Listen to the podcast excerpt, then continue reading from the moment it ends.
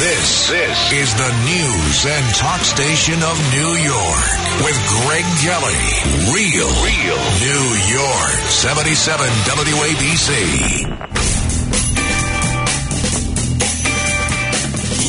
Hello. So I guess uh, it falls to me, huh? I'm the one who's got to do it. No one else. No one else is going to. Uh, no one else is going to go there.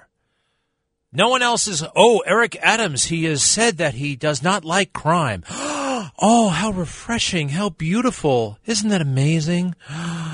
Oh, he supports the police. How amazing is that? Oh, he's so amazing. Um, we got a problem on our hands. Uh, he's a big dummy. What's worse is he doesn't know he's dumb. Uh, now he's full of hubris. He thinks he actually accomplished something by getting three votes in ten uh, one day in June. Democrat primary. And th- then through the magic of ranked choice voting, he's the next mayor.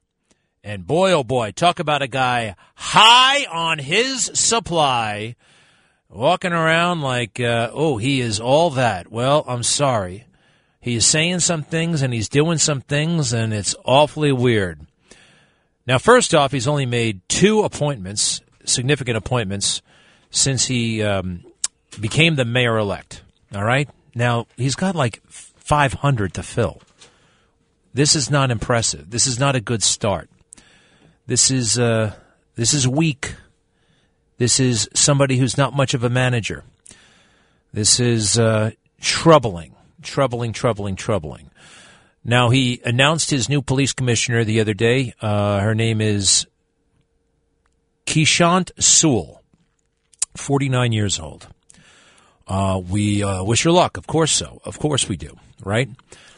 But maybe uh, she wouldn't need as much luck if she had the credentials for the job. Uh, she doesn't. She doesn't. I'm not going to tiptoe around this. I'm not going to tiptoe around Eric Adams not having the credentials or the intellect to have the job. Let's get a sense of all of this. Cut uh, 52, please. This is a, an amazing uh, moment. Uh, quantum physics talks about when you acknowledge the existence of something, it becomes apparent to you. And we have had so much talent in plain sight. But the reality is. Do you hear all the background noise on that? Sounds like it's in the middle of a cocktail party. Do you hear that? Because that's what I heard. Can you figure out how to turn off the cocktail party, please, if you don't mind? Because it was a pretty. Uh, I saw the press. Let me try this one. Cut 53. Try that. New police commissioner not only brings a diverse set of experiences to this moment, but as I say over and over again, when I sat down and looked over the videos, interviewed her, she exudes what it means to be emotionally intelligent, calm, collected, confident, she said to me, when I said, Why do you want to join this department? She said, My entire public safety career, I was looking for a mayor like you. Yeah. But guess what? Your mayorship was looking for a police commissioner like me. all right, all right, all right, all right, all right. Yeah, yeah. Uh, I think he meant she exudes confidence, not exhumes confidence. Uh, that would mean something very different. Um, what else there? Did he call it a mayoralship? I thought it was a mayoralty. Maybe I don't know. He's going to be the mayor. If he guess he can call it whatever he wants. Let's let's see what she's all about here. Uh, cut fifty five. I want to thank my family and friends, and pointedly the extraordinary men and women of the Nassau County Pointed. Police Department, who I have been fortunate enough to be inspired by, taught by, and served with for close to 25 years. You are exceptional, and I am forever grateful in this city, in this moment, I have come full circle. And it is with a humble heart and clear eyes about the task and challenges ahead that I accept the position of New York City Police Commissioner. She talks a good game, kinda. Um, they talked on and on about how she broke this glass ceiling and that glass ceiling. and beat out all those white men. You know how we feel about white men. Ugh. There's no cachet, no prestige right now being a white man. No, you are part of the problem. Right up after right up. The New York Times, I wanted to find out more about the incoming police commissioner. You know, where she went to college, why she joined the Nassau County Police Department, is she married, any of that stuff. None of that stuff. They used to have a big story, a feature after someone made a big splash in the news. You know, you get a big job like police commissioner. They would call it Man in the News or Woman in the News, a biographical piece. So I, I see today's equivalent. It's by three reporters, and all they seem to do is sit through that press conference and, and make a phone call to some guy they knew and said, What do you think about her? Is she married? Does she have children? Did she go to college? Where did she go to college? I mean, just some of this stuff. But no, no, no, no, no, no. I'm part of the problem, right? Because uh, you're not supposed to talk about that because that makes you a, ooh, might even be a racist, huh? That's the corrupt, warped culture we live in right now. We think that somebody taking over an organization that has 54,000 people in it might have to have some pretty extensive leadership experience, executive experience, and not just got her bitter, biggest job in law enforcement three months ago. Eric Adams, cut 54. And I know some would say, well, oh, how many years has she carried out the job? Right. Nassau is a smaller department, uh-huh. safest city in America that she helped make safe. Nassau's People not a are going city. to try to compare her to others. People are going to state what it is to define who's successful and, and not. People are going to say if they were the police commissioner, they, if they were the mayor, they would do something else. People are going to question what we're doing and how we're doing it. All that's fine. But there's only thing you need to understand. I'm the mayor. and as the mayor, I chose who I know is going to bring our city back and create an environment where we're going to raise healthy children and families. I'm yeah. so proud this day to tear down barriers. This amazing law enforcement professional. She carried with her throughout her career a sledgehammer, and she crushed every glass that was put in her way. And today, she has crashed and destroyed the final one we need in New York City. We have a strong, powerful new police commissioner, Chief Sewell. Yeah! Do you really care what gender or color the police commissioner is? Or, quite frankly, who anybody is? I don't. I really don't. But this is all they talked about because that's all they have to talk about. Eric Adams, big ways and small. He was actually very disrespectful to women. He said women have always been on the sidelines, on the bench until now. Oh, yeah? Was Moira Smith on the bench on September 11th, 2001? What the hell is he talking about? This is another virtue signal. This is a guy who lived in New Jersey, but the political press corps was afraid to talk about that. They picked on the Asian guy, sure, but not the black guy. Huh. They call this the bigotry of soft expectations. Don't expect too much. I think we should expect the world from everybody. Standards. Standards. Hey, I have nothing against her they offered me the job, I'd probably take it. But I don't think this is going to end well for New York, for the Adams administration. Cut 56. I sincerely believe that policing, with its courage and perfect public safety mandate, is a noble and vital profession. It is said that the NYPD is the best of the best. We're about to get even better. Damn, girl! It's just As Mayor-elect Adams has said, I will have the backs of my officers, but they must have the backs of the public. I will hold our officers accountable, and I know you will do the same for me. Mr. Mayor-elect, I am humbled and honored by the trust you have placed in me. My shoes are laced up. I'm ready to get to work. Slogans, sounds good, pep talk. managing a big, big city police department by the NYPD. Uh, you can't get by on that kind of stuff. You can. You can try. I guess the media is going to help them cover up for them. Hell, De Blasio's still walking around saying this city is safe. And they let him get away with that because he's a leftist. And this guy's got even more cover because he's a black leftist. Now, that doesn't mean anything to me, but it means something to them. It means hands off. It means hands off. What is that? That's the bigotry of low expectations. And it's, uh, it's pretty sad. All right, what else is going on? I am not mad at uh, Alec Baldwin. No, not Al. Well, yes, I am mad at Alec Baldwin. Oh, they're going after Mr. Big uh, from Sex and the City. All right, give me a quick break. I'll be right back. This is Greg Kelly on 77 WABC. Zero people have died from Omicron. You got to remember that. Zero people. The hype is off the charts. You know, we used to call it, there's a bug going around. You know, you'd say, oh, yeah, yeah, yeah, that's going, something's going around. Oh, yeah, oh, yeah, Joe's out sick. Yeah, there's something going around. I'm not feeling that well. Something's going around. Now, it is a pandemic in overdrive mass mandates, stay at home orders, all that stuff. Looks like it's coming back. The mass mandates are already here.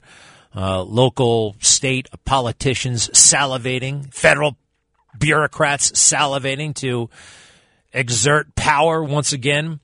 And but nobody's died of Omicron. They kind of leave that out, don't they? And kids, young people, especially people who are in shape, a Navy SEAL who's 19 years old, much greater chance of dying, say, from an enlarged heart. What's that called again? Myoendocarditis, myocarditis, micronitis, something like that. An enlarged heart. That can happen. That is a possible result of the vaccine. Now look, I got the vaccine. I weighed the risks. I saw the benefits, whatever. I did it. That was my decision. No one else's. I don't like the idea of it being forced. And here's something else. Oh, we caught Joe in a major, major moment of hypocrisy. So every time we reach a milestone in COVID deaths, and they want to make everything a milestone, you know, 25,000, 50,000, 75,000, then we went to 100,000. Again, they never point out to you that most of these folks are much older with pre-existing conditions, but anyway, there's a milestone at 100,000. Joe Biden put out a very solemn statement. And they criticized Donald Trump for not saying anything about this occasion. This happened last year. And again on 200,000, Biden would put out a special video. 300,000, 400,000. He held a, a big vigil at the Lincoln Memorial. This is before he was actually sworn in. In early January, uh, mid January, they had like a million, can- no, I think they had like 400,000 candles at the Lincoln Memorial to signify one for each death lost. How beautiful, right? And they did the same thing at 500,000 a bigger ceremony at the White House. Again, the candles. 500,000 of them. 600,000. Now Joe's in power. Now Joe actually starts to treat it a little bit differently. They put out a statement, maybe a maybe a Twitter video, and Joe says, "We can never grow numb to the loss we've suffered." Hmm. All right. Yesterday we hit 800,000. 800,000. What did Joe do? He's going to, he, he gets the question about this. I'm going to give it away. He laughs because I'm not sure if you can hear him laugh, but he has a big smile and he just blows off the reporter. This is the guy who said we must be wary of ever growing numb to the loss. Cut 25. President Biden, on 800,000 coronavirus deaths. Um, if you have a statement on your responsibility, why haven't you uh, asked China to do more to be transparent on the origins? he breaks a great big fat smile. A great big fat smile, raises his hand, and waves the guy off. At 400,000, they had a bloody funeral at the Lincoln Memorial. At 500,000, they had a wake at the White House. 800,000? you silly fool. And by the way, they also asked him about China. What are you going to say about China? Why would I say anything?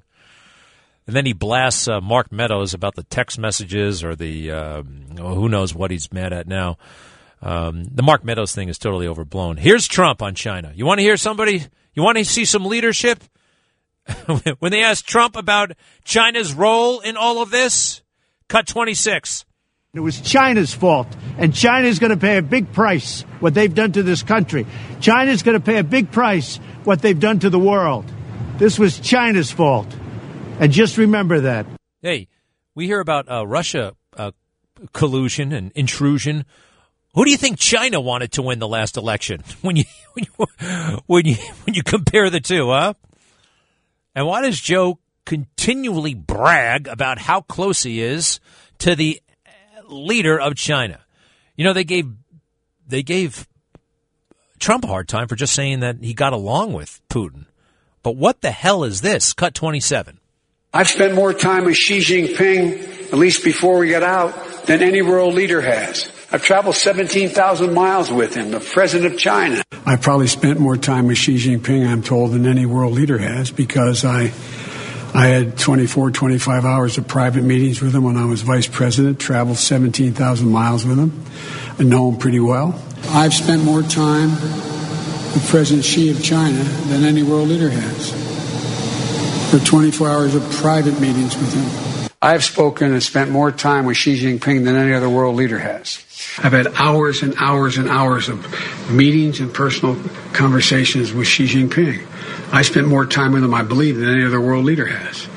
Now, we don't care. Americans don't care about that. That's weird, empty boasting.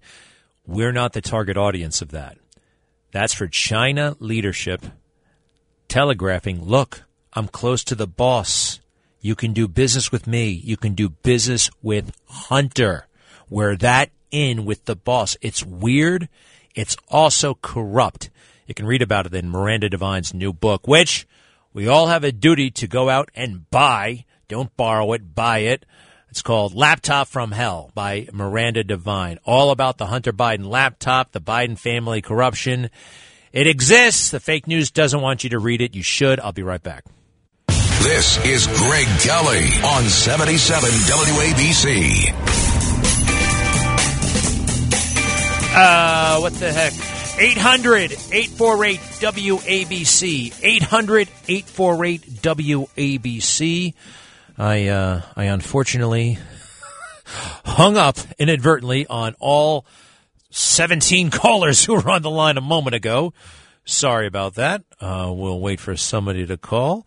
Uh, 800 848 WABC. Oh, we got one. Uh, George in Orange County, New York. Hello. Greg, how are you, sir? Fine.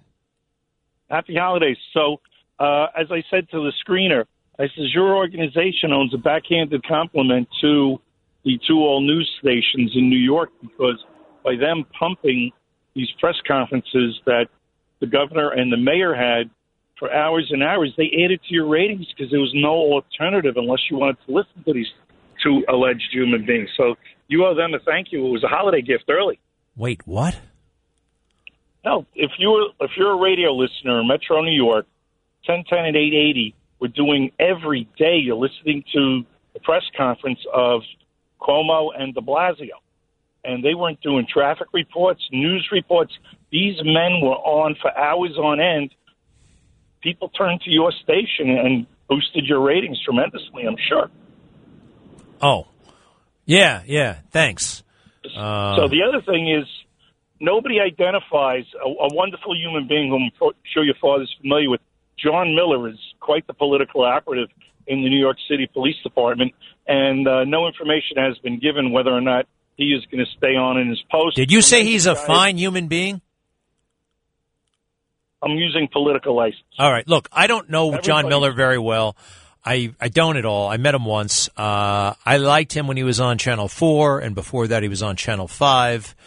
Uh, I, I do find it odd that he takes on this job, deputy commissioner for, I think it's counterterrorism, and he made a big splash eight years ago when he took the job, and then you never hear about him again, and you never see him, and he's always responding to, uh, I hear he's a bit of a police buff. I mean, let's face it, he's not a real cop.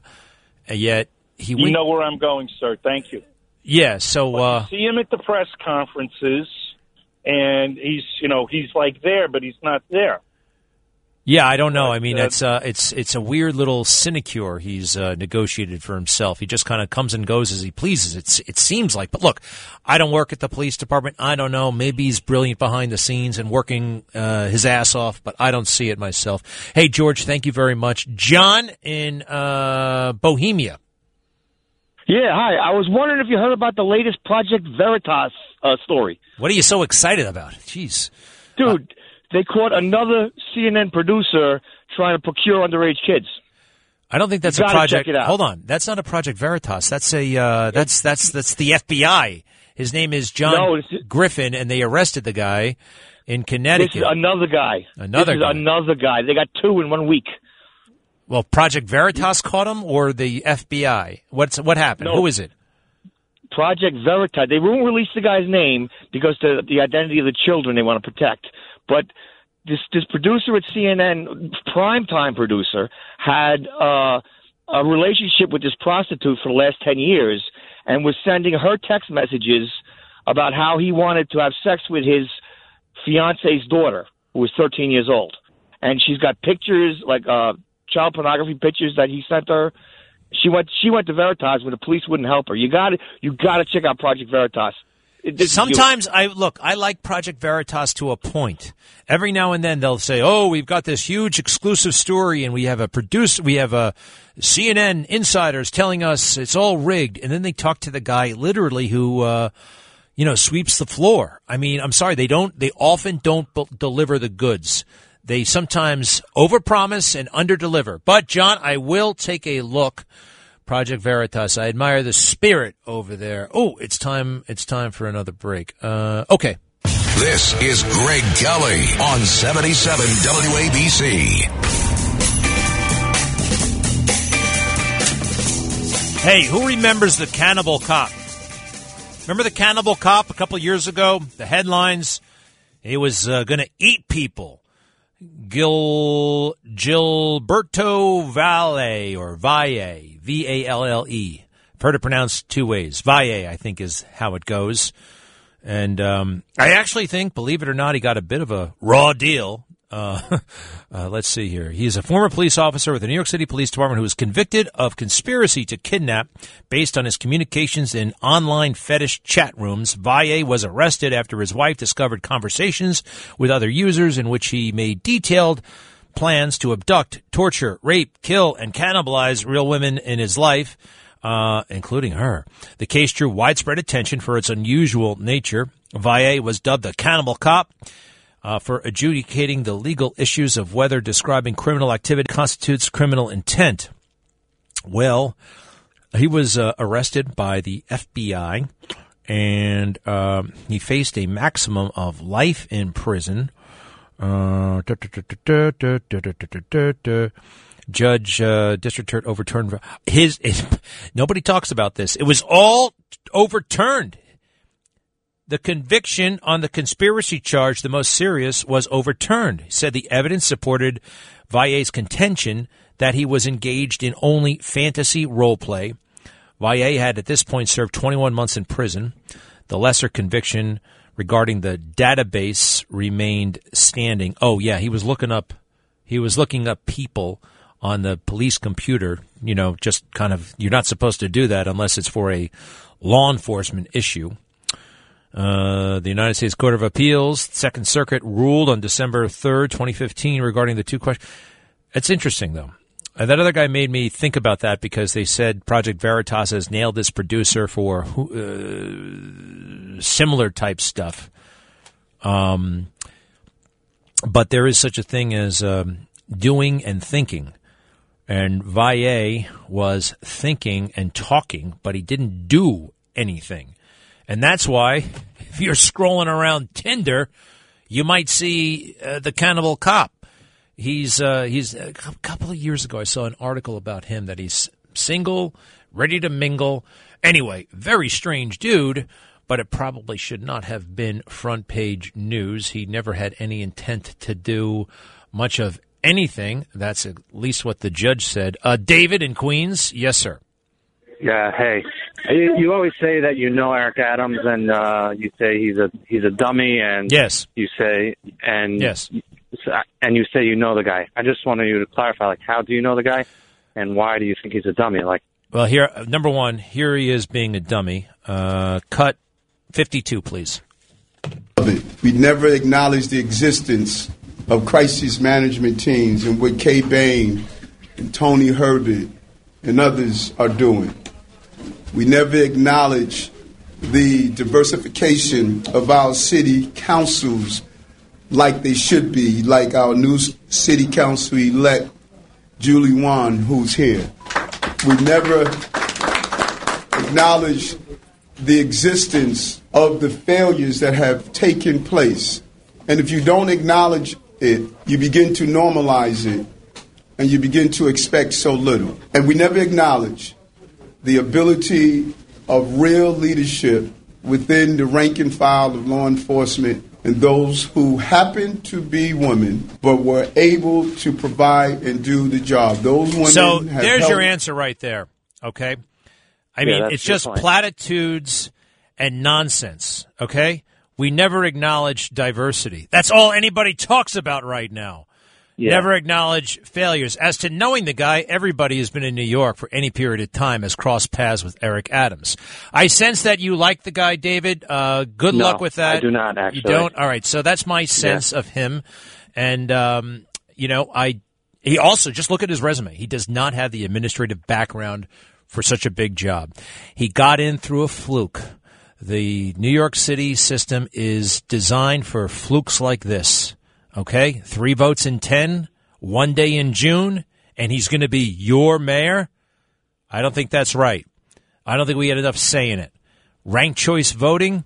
Give me a freaking break. Anyway, there's the music. Uh, what do you what do you want to say finally, David? yeah, no. Do you think he's better than uh, than Bill?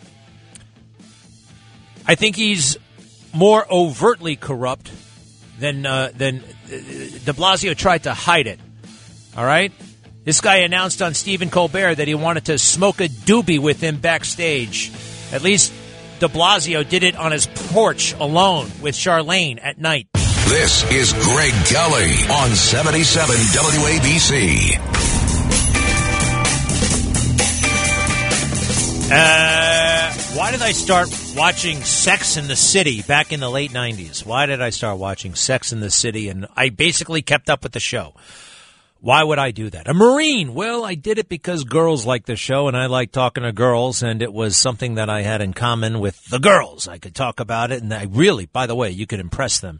Guys, you got to figure out what they like and then talk about it, know about it. It helps. Uh, if, if you're single and your intentions are honorable, of course. So uh, I knew all about Sex and the City. I actually went to the movies. I'm not saying I particularly enjoyed it, but I kind of got into it. And um, yeah, Lydia just mentioned that Chris Noth is in. They're accusing him of something from 16 years ago and seven years ago. Uh, doesn't seem. They say they came forward because they were traumatized by seeing him on uh, television again uh, because of the Sex and the City reboot that came out last Friday. Well, the guy's on television every single day. I mean, just like, have you ever seen Law and Order? You ever go around the dial and see that stuff? He's on, he's on a 50,000 episodes of that stuff. He's on, he's everywhere all the time. But now they come forward. Hmm. Uh, anyway, the, regarding the character, I gotta say this, and you know what happens, all right? Quick spoiler if you're really watching the show, and I don't think you are because, well, and you, if you do, you probably would know this by now. So, ready? Five, four, three, two, one. Big dies in episode one of the reboot. But it's the strangest thing in the world. He's on his exercise bike and he has a heart attack. And then for some reason he goes to the shower. Uh, I guess to take a shower. Yeah, then he has the heart attack. So he's kind of in the water and he's he's there and he's alone. Carrie is out at a recital uh, for Charlotte's daughter. She comes back an hour later. He's still alive, but barely. And she comes into the room and she sees him and she stands there for two minutes just staring at the guy. And she and he's staring at her. He can't speak. Help me. Call the cops. Call an ambulance is what he wants to say. but he can't say it because he's having a heart attack. She stares at him for two minutes. What the hell is up with that? And then she goes over to him in the shower and hugs him. Doesn't get the phone. Doesn't call anybody. Very strange. Very strange. You know, she had her phone for 20 years glued to it, and now suddenly she wants to have a quiet moment with her dying but might live husband if the paramedics get there in time. It's just kind of, it's really weird. And this is supposed to be poignant. Anybody who's watching this is like, what is wrong with this woman? Why doesn't she call the cops? The guy's dying. Maybe, maybe she wants him to die?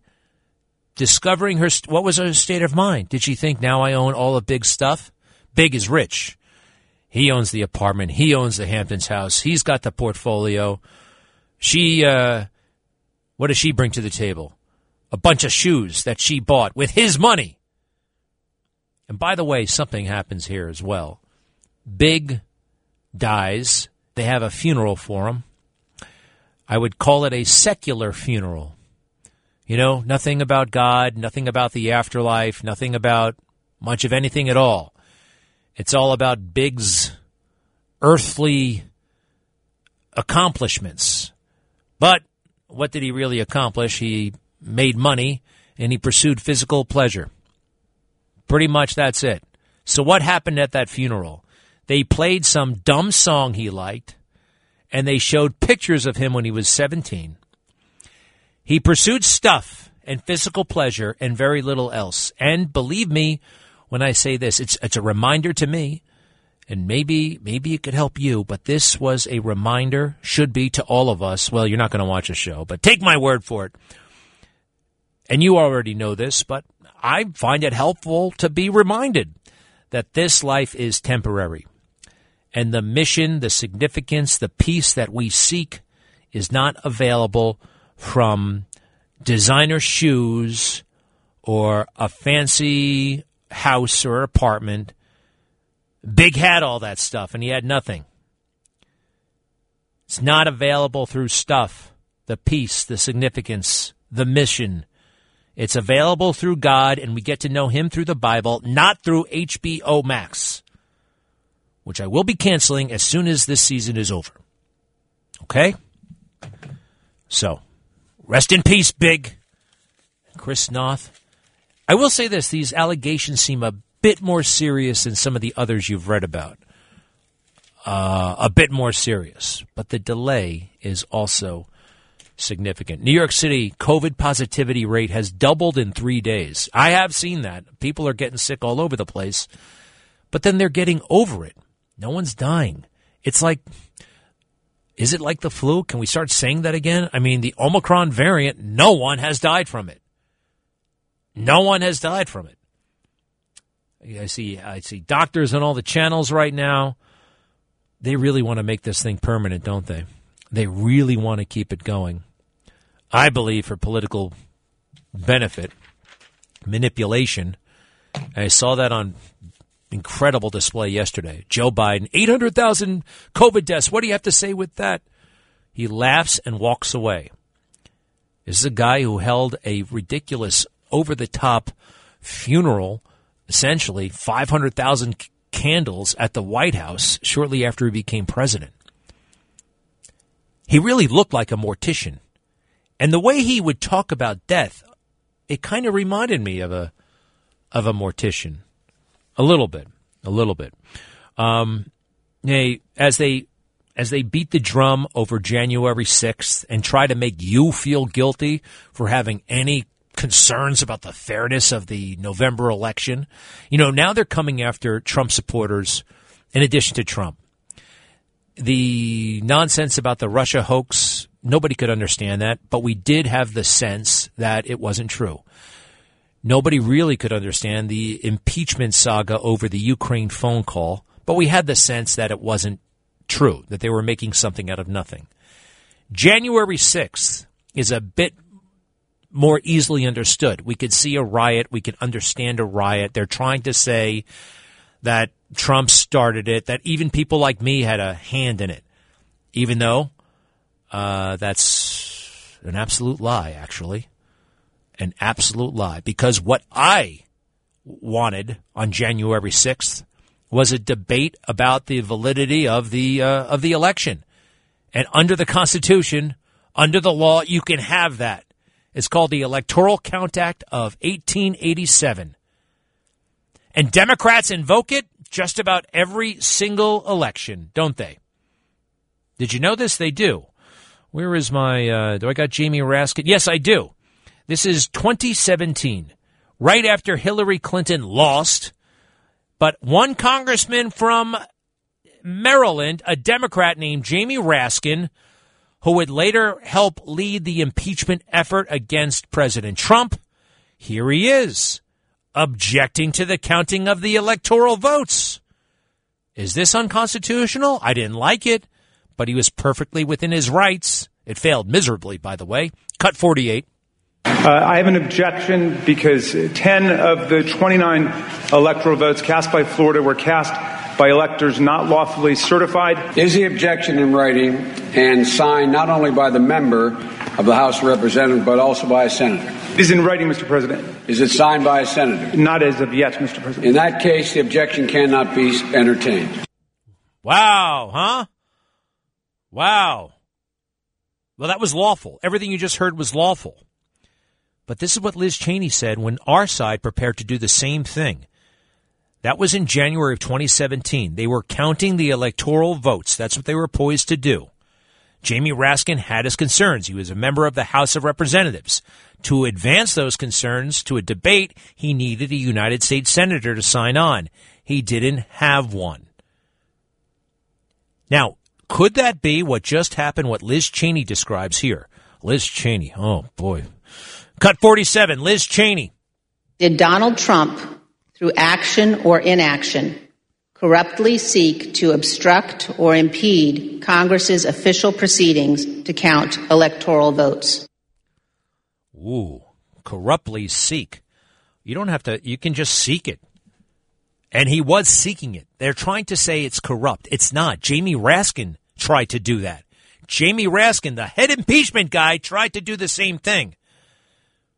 And by the way, when we did it, we did it more successfully we got closer because there were House members and U.S. senators prepared to stand up, and they did in writing, signed by a House member and a senator. Cut 49.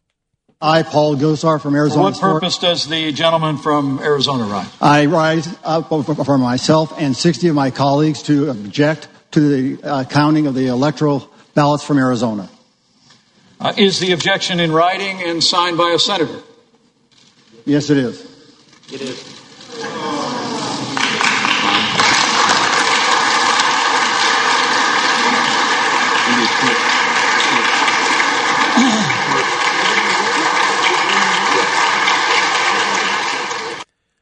So, are they guilty of a crime? No, they're not. They did the same thing that Raskin was trying to do delay the counting of the electoral votes so we could talk about it. And that's one of the reasons why I was frustrated by the scene outside the Capitol and inside the Capitol on January 6th, because it was disrupting what I wanted to happen. The very lawful discussion about electoral concerns that we had. Okay? And that's okay. That is okay. Meanwhile, why did they totally lose their minds on January 6th? I'm talking about the media. Totally hyping it totally going crazy. All right. Now I was watching TV as well, and I saw a bunch of people standing around outside the Capitol. I'm like, wow, that's unusual. But the venom, the venom that these uh, these fake news announcers had when they saw that. Listen to this. Uh, cut thirty three. Rioters who came into the Capitol, who's on tape, who's on social media, they need to be identified. They need to be prosecuted. Uh, the the perfect tone, Nicole, is we're going to hold every single one of these people accountable, and we're going to try and keep America safe. Stop. And we're going to make sure that people. Now do cut thirty four, please. Watching an attempted sedition. We are watching watching an attempt at a bloodless coup in the United States. Trump supporters stopping the constitutional process, the counting of electors. Cut thirty five, please taking over, storming the Capitol in, in, in, in a it's anarchy. It really is anarchy. And the president has encouraged this time and time again, and they are stopping the constitutional, peaceful transfer of power. Now, the put the hysterics aside, they're wrong. They're they're wrong. And I showed this on my Newsmax show last night, and they were reacting to crowds milling around. They were reacting to crowds milling around. We had not seen uh, some of the more unfortunate incidents that took place. Look, there were a lot of people there. A lot of different things happened. And yes, sorry, a lot of people were there peacefully. And people have gathered at the Capitol before to protest. All the way up the steps, all the way up to the rafters. 1932, the World War I bonus riot. Take a look. I showed the pictures last night. It looked very reminiscent of what you saw on January 6th. How about when John Kerry showed up? I think it was in 1970. John Kerry and a mob of Vietnam veterans, and it was a bit of a mob. I mean, they were uh, uh, they opposed the war and they threw their medals back at the United States. They threw them at the Capitol building representing the United States. It was ugly, uh, but I believe it was constitutional. You're allowed to do that. They kept acting like this was some sort of sacred building that you're not allowed to go near. That's not true. It's a public building. You're not allowed to shoot people who pose no deadly threat. I'll give you that. Like they shot Ashli Babbitt. Uh, I showed a picture last night from the big protest at the Pentagon. You had thousands of people outside the Pentagon. One guy burned himself to death on purpose. He was so upset with the Vietnam War and everything else. But you had a ring of troops around the Pentagon. Guys with guns and hats, helmets, shoulder to shoulder. No one was going to get through. Why didn't we have one of those lines around the around the Capitol, or at least uh, on notice? Anyway, when have you ever known the media to hype and distort and blow out of proportion anything before, right? That's what they do. Your calls when I come back. This is Greg Kelly on 77 WABC. Bananas just might be my favorite food. They are so amazing, but there's nothing more disappointing than a banana that you think is ripe but is not actually ready yet. It looks so, it, sometimes they can look so perfectly yellow, but just still not be ready. They got to be a little bit bruised. They got to be a little bit brown. Sometimes when they're so pretty, you can't resist them. You think it's got to be good, and they're not. And then if you eat one of those things that's not ripe enough, you get a good old tummy ache. And I can't stand it that I just said tummy. That's what four year old kids call it. It's a stomach or your gut. Remember that. Uh, let's see here. Uh, Reese in Long Island. Hello. Hey, really nice to talk with you. Really like your show. I like you. I you're not very predictable. You keep me uh, entertained as well as informed. Wow. So thank you for that. All right. Thanks, pal. All right. Uh, I, I wanted to mention uh, something that we heard years ago that you know about uh, Rahm Emanuel saying, "Never let a crisis go to waste," and Mm. that has been true for them, and nothing demonstrates that better than COVID falling in their lap when otherwise they had no chance. But what they've done is taken it to another level where the left has gone and created crises. But they can't call them crises like at the border because then you can't acknowledge you've created a bad situation. So in their minds, for them, it's just collateral damage. What do you think? That's an interesting insight. You're right. Uh, these are artificial crises, so you don't get credit for fixing something. Number one, they don't want to fix them; they want to pretend that they are. But you, it's it's interesting to to distinguish between a real crisis and an artificial crisis. And a lot of these are artificial crises, and some they're Well, yeah. What? That's something they always accuse the Republicans of doing. Remember when Trump had people approaching the border and he was saying it was a crisis, they were saying it's a manufactured crisis. Whatever they accuse you of, remember, they always are doing already. It is incredible. And even on the big things and the small things, remember how they said uh, President Trump had no empathy? President Trump, uh, if only he could be a bit more empathetic. Well, number one, he was. He was the one who was so worried about suicides, alcoholism, divorce. He would say it out loud, and they say he's saying it without evidence. But he was right. Well, he- He's right. He doesn't have the right letter by his name. He what? He doesn't have the right letter by Yeah, his name. right. He I know. have- DNR, DNR. Uh, d- d- Joe Biden has Democrat immunity. That's what they call it. Reese. That, you know what? I always thought that that was a cool name, by the way, for a guy. Reese. Uh, what's the story there? It's a derivative from a much larger, complicated name. And if I tell you what it is, uh, everybody will know who I am, and I, I, I can't afford that right now. Are you famous? No, but uh, uh, my name is rather rare that Reese is derived from, so I, I can't give it to you because then All right. everybody will. It's Yeah. still it's still pretty cool. Thank you, uh, Reese. Uh, we'll leave it at that. Uh, your anonymity is uh, somewhat safe. Andrew in Stanhope, New Jersey. Sounds like a very prestigious Hey. community, by the way. Where is that? What's that place like? It's in uh, the border of Morris County and Sussex County, going towards the Delaware Water Gap up Route 80 past. All right, never mind. You probably Uh, heard of- Uh, so, what's on your mind? the geography. Yeah, I I know wanted- nothing over there. What? Just want to say thanks for your service. My uncle did the same. He was a you were a Marine pilot, right? Yeah. A Marine pilot, Yep. and uh, we forgive you for watching. The other Marines forgive you for watching Sex in the City and saying Tommy. But uh, I wanted to ask. I'm a Martin Luther King guy like you. The content of the character who who's the most qualified, and the new police chief or commissioner, even though she might not be the most qualified because both the mayor and she are African American, that can make it easier for them to, you know, enact policies that crack down on crime and save people's lives, black lives, and everyone's. And they may draw less criticism than if it was two, like your father and another white male, like you and your father.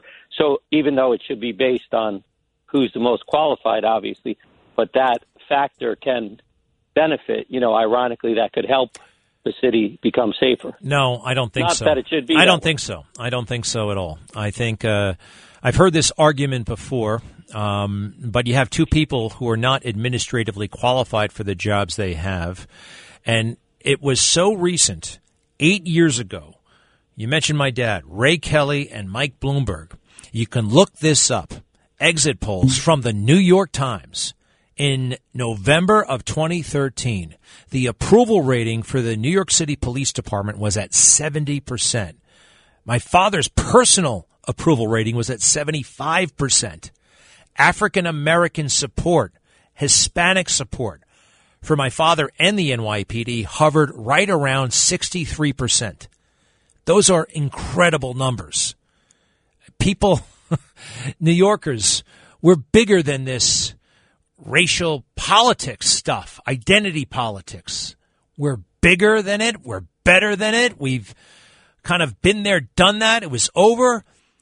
And then the national stupidity, uh, in part fueled and, and assisted by Bill de Blasio, came in, talked down the police department. You can look on my Twitter. I put it this way.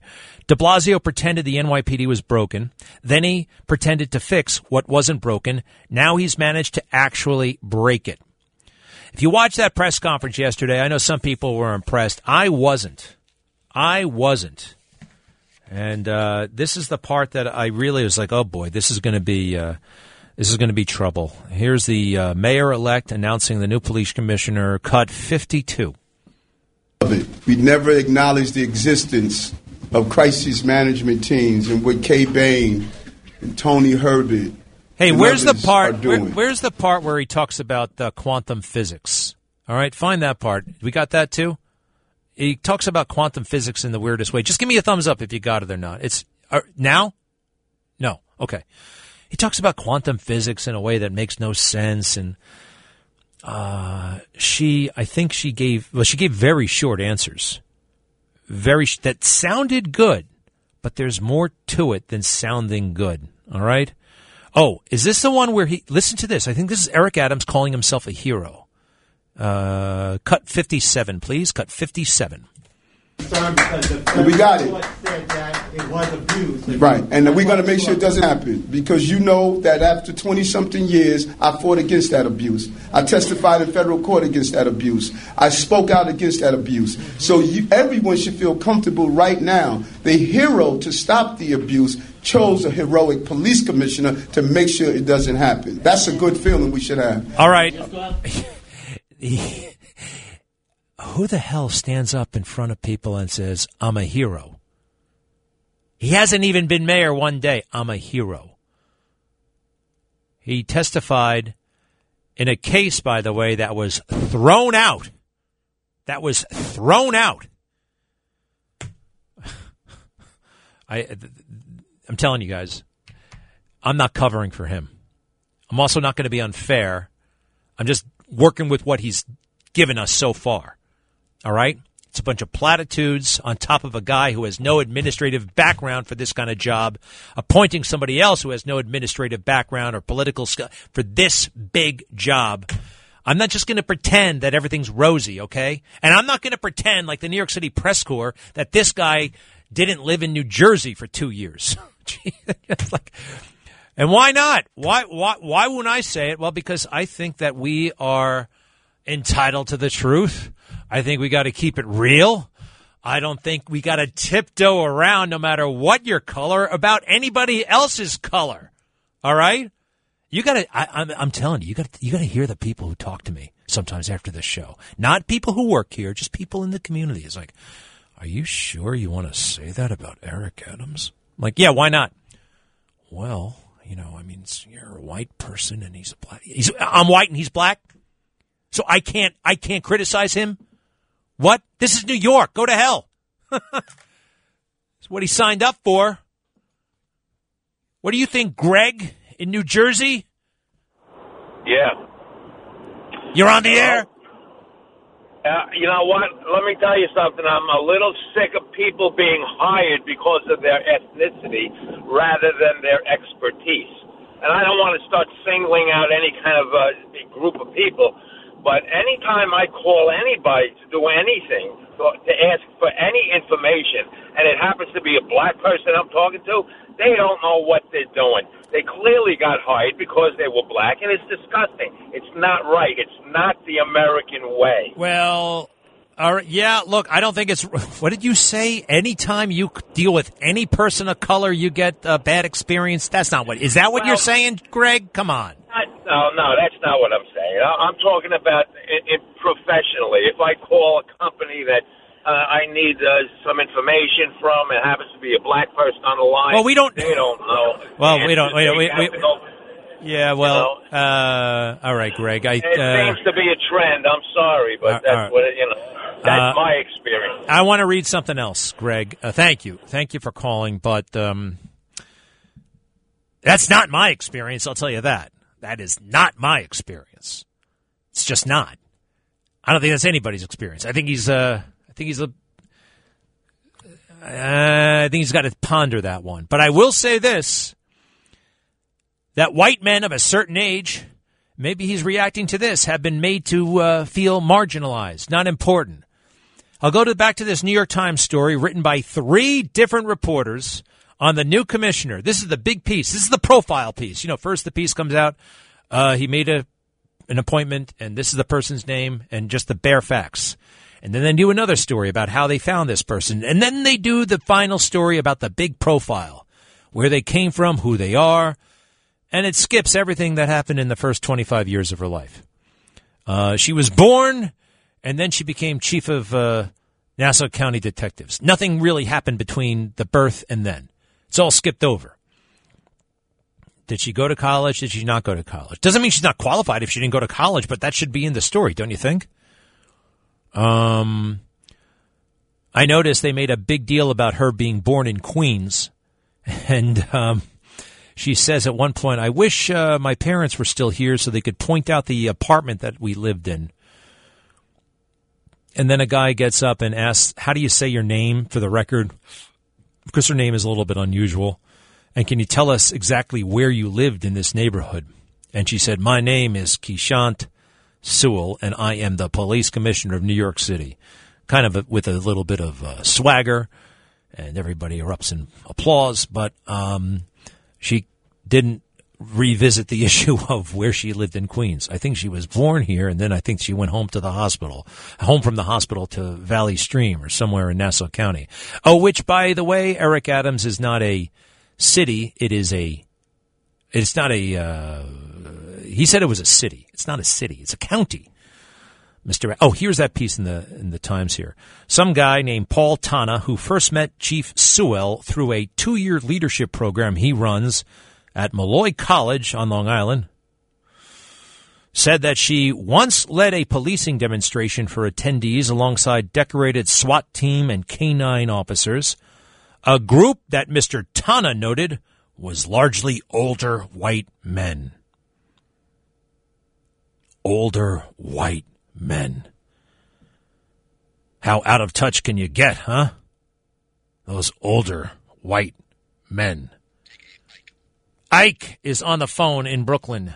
Yes, sir. Hey, Greg, how are you, man? Finally, I get through. I just want to, you know, thank you for your uh, show and being open and speaking about uh, the good Lord and Christ and all that good stuff. But I also want to say I want to thank like Trump because he kind of opened up my eyes to the fake news and everything. You know, I used to be a full Democrat. I was so blinded, man. But when I started like researching why is he saying fake news? Why is he saying, you know, wait a minute. He used to hang out with Al, Al Sharpton and them back in the days in the 90s. He used to be in the clubs and now they're all against him. I did my own investigations and I realized, man, we've been lied to, man. So, you know, props to Trump. And I know he's going to win again 2024 because everybody sees what's going on. And, uh, you, you know, think he's going to win in 2024? I fear sometimes that they'll they'll try to steal it from him all over again. I have a feeling as well, but we need to vote in person. We need to vote in person. Forget about this mail-in ballot or whatever. We have to do it in person, people. Exercise your rights. Flood the voting systems on the day of. Old school. That's how you do it. Yeah, I'm uh, I'm I'm concerned about that, man. But look, I uh, I'm also hopeful that he comes back in a big way. I support President Trump on the policies. I also like I'm his life story. I'm actually what? planning on leaving New York because of everything that's going on. Okay? Yeah. yeah. They want to do this force thing on my 14 year old. No, man, I'm not doing none of that. You mean my wife is already on the verge of losing her job because of these vaccine mandates. I told her, baby, it's time to go. I've been trying to tell her for years, we got to get out of here. Wait a second. So nobody in your family wants the vaccine, and uh, absolutely not. A- absolutely not, Greg. I'm a I'm a I'm a copier technician. I've been going to nursing homes. I've been going to hospitals since the pandemic. In the height of the pandemic, okay. I I wasn't sick. I mean, they said I had COVID back in November, but all I had was a slight fever for 24 hours, and I lost my t- sense of taste for about seven days. But I remember when I was a kid, I used to get sick and I used to lose my sense of taste as well. Like, mm. come on, this I wasn't the only one. Hey, man, I think it should be your choice. I can't stand these mandates. Uh, I wouldn't blame you for going uh, somewhere else. I really wouldn't. Yeah, no, I, am uh, done, man. I'm done. Yeah. You know. Hey, Ike, Ike, what kind of name yeah, is Ike? Up? Ike. Well, that's just a short name, man. I give myself because people have trouble, uh, uh, you know, pronouncing my real name. So it's really easy, but you know. Give me a try. What is it? It's Isaiah. Oh, Isaiah. I can handle that, Yeah. but I like Ike too. Ike has got a, you know, Ike. I like Ike. Hey, Ike, thank you very much. Good luck. Stay in touch, okay, pal? And is it time? It's time. I got to go. I'll be right back. This is Greg Kelly on 77 WABC.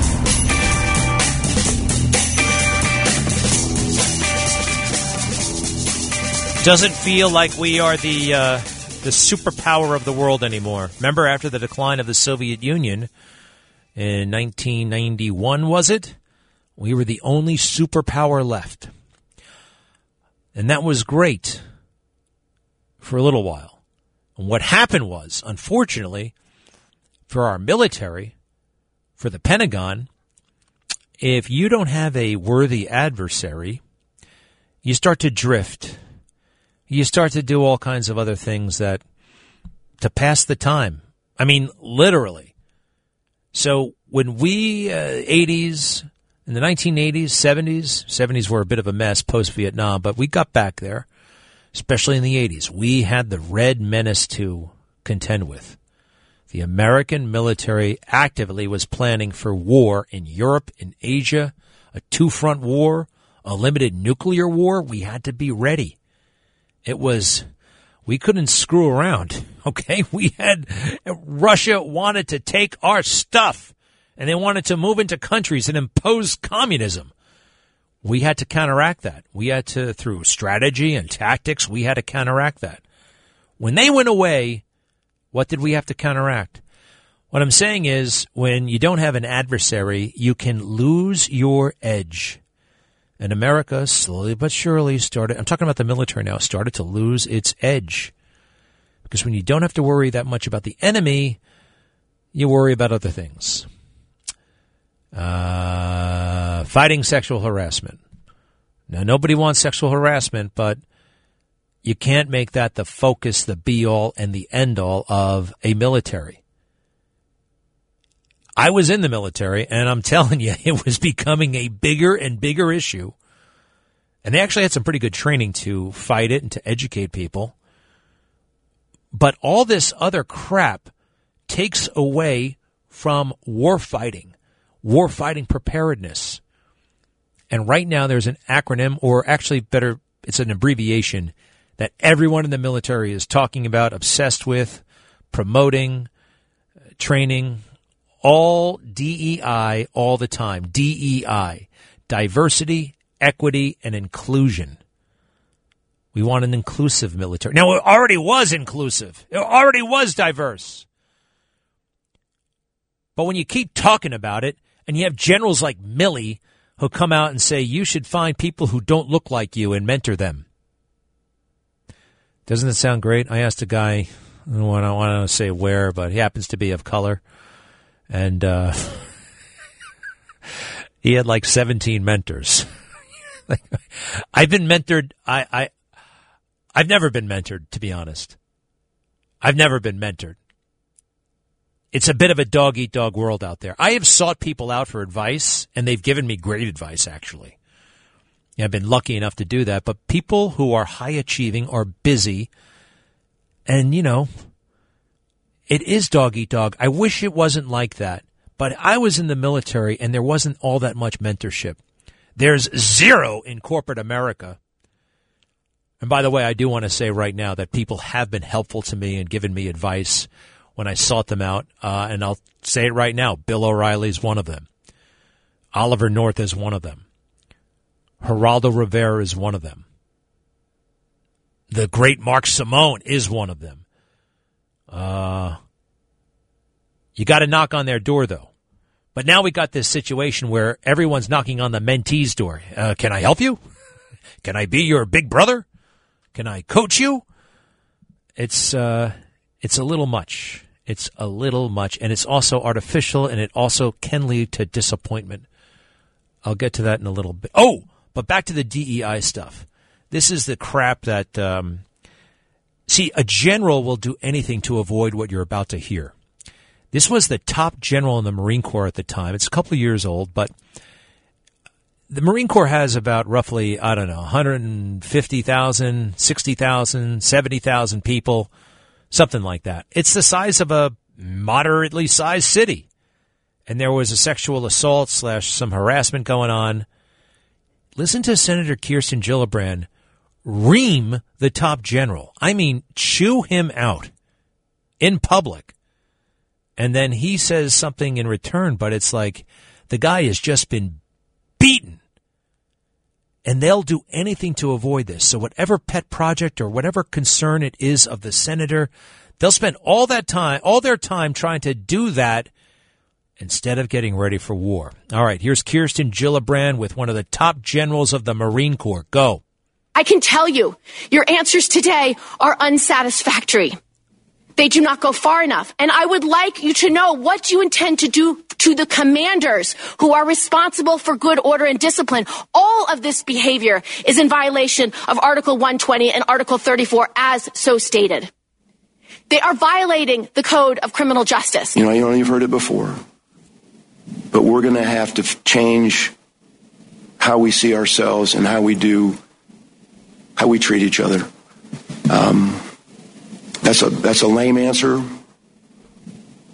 but ma'am, that's all. I, that's the best I can tell you right now.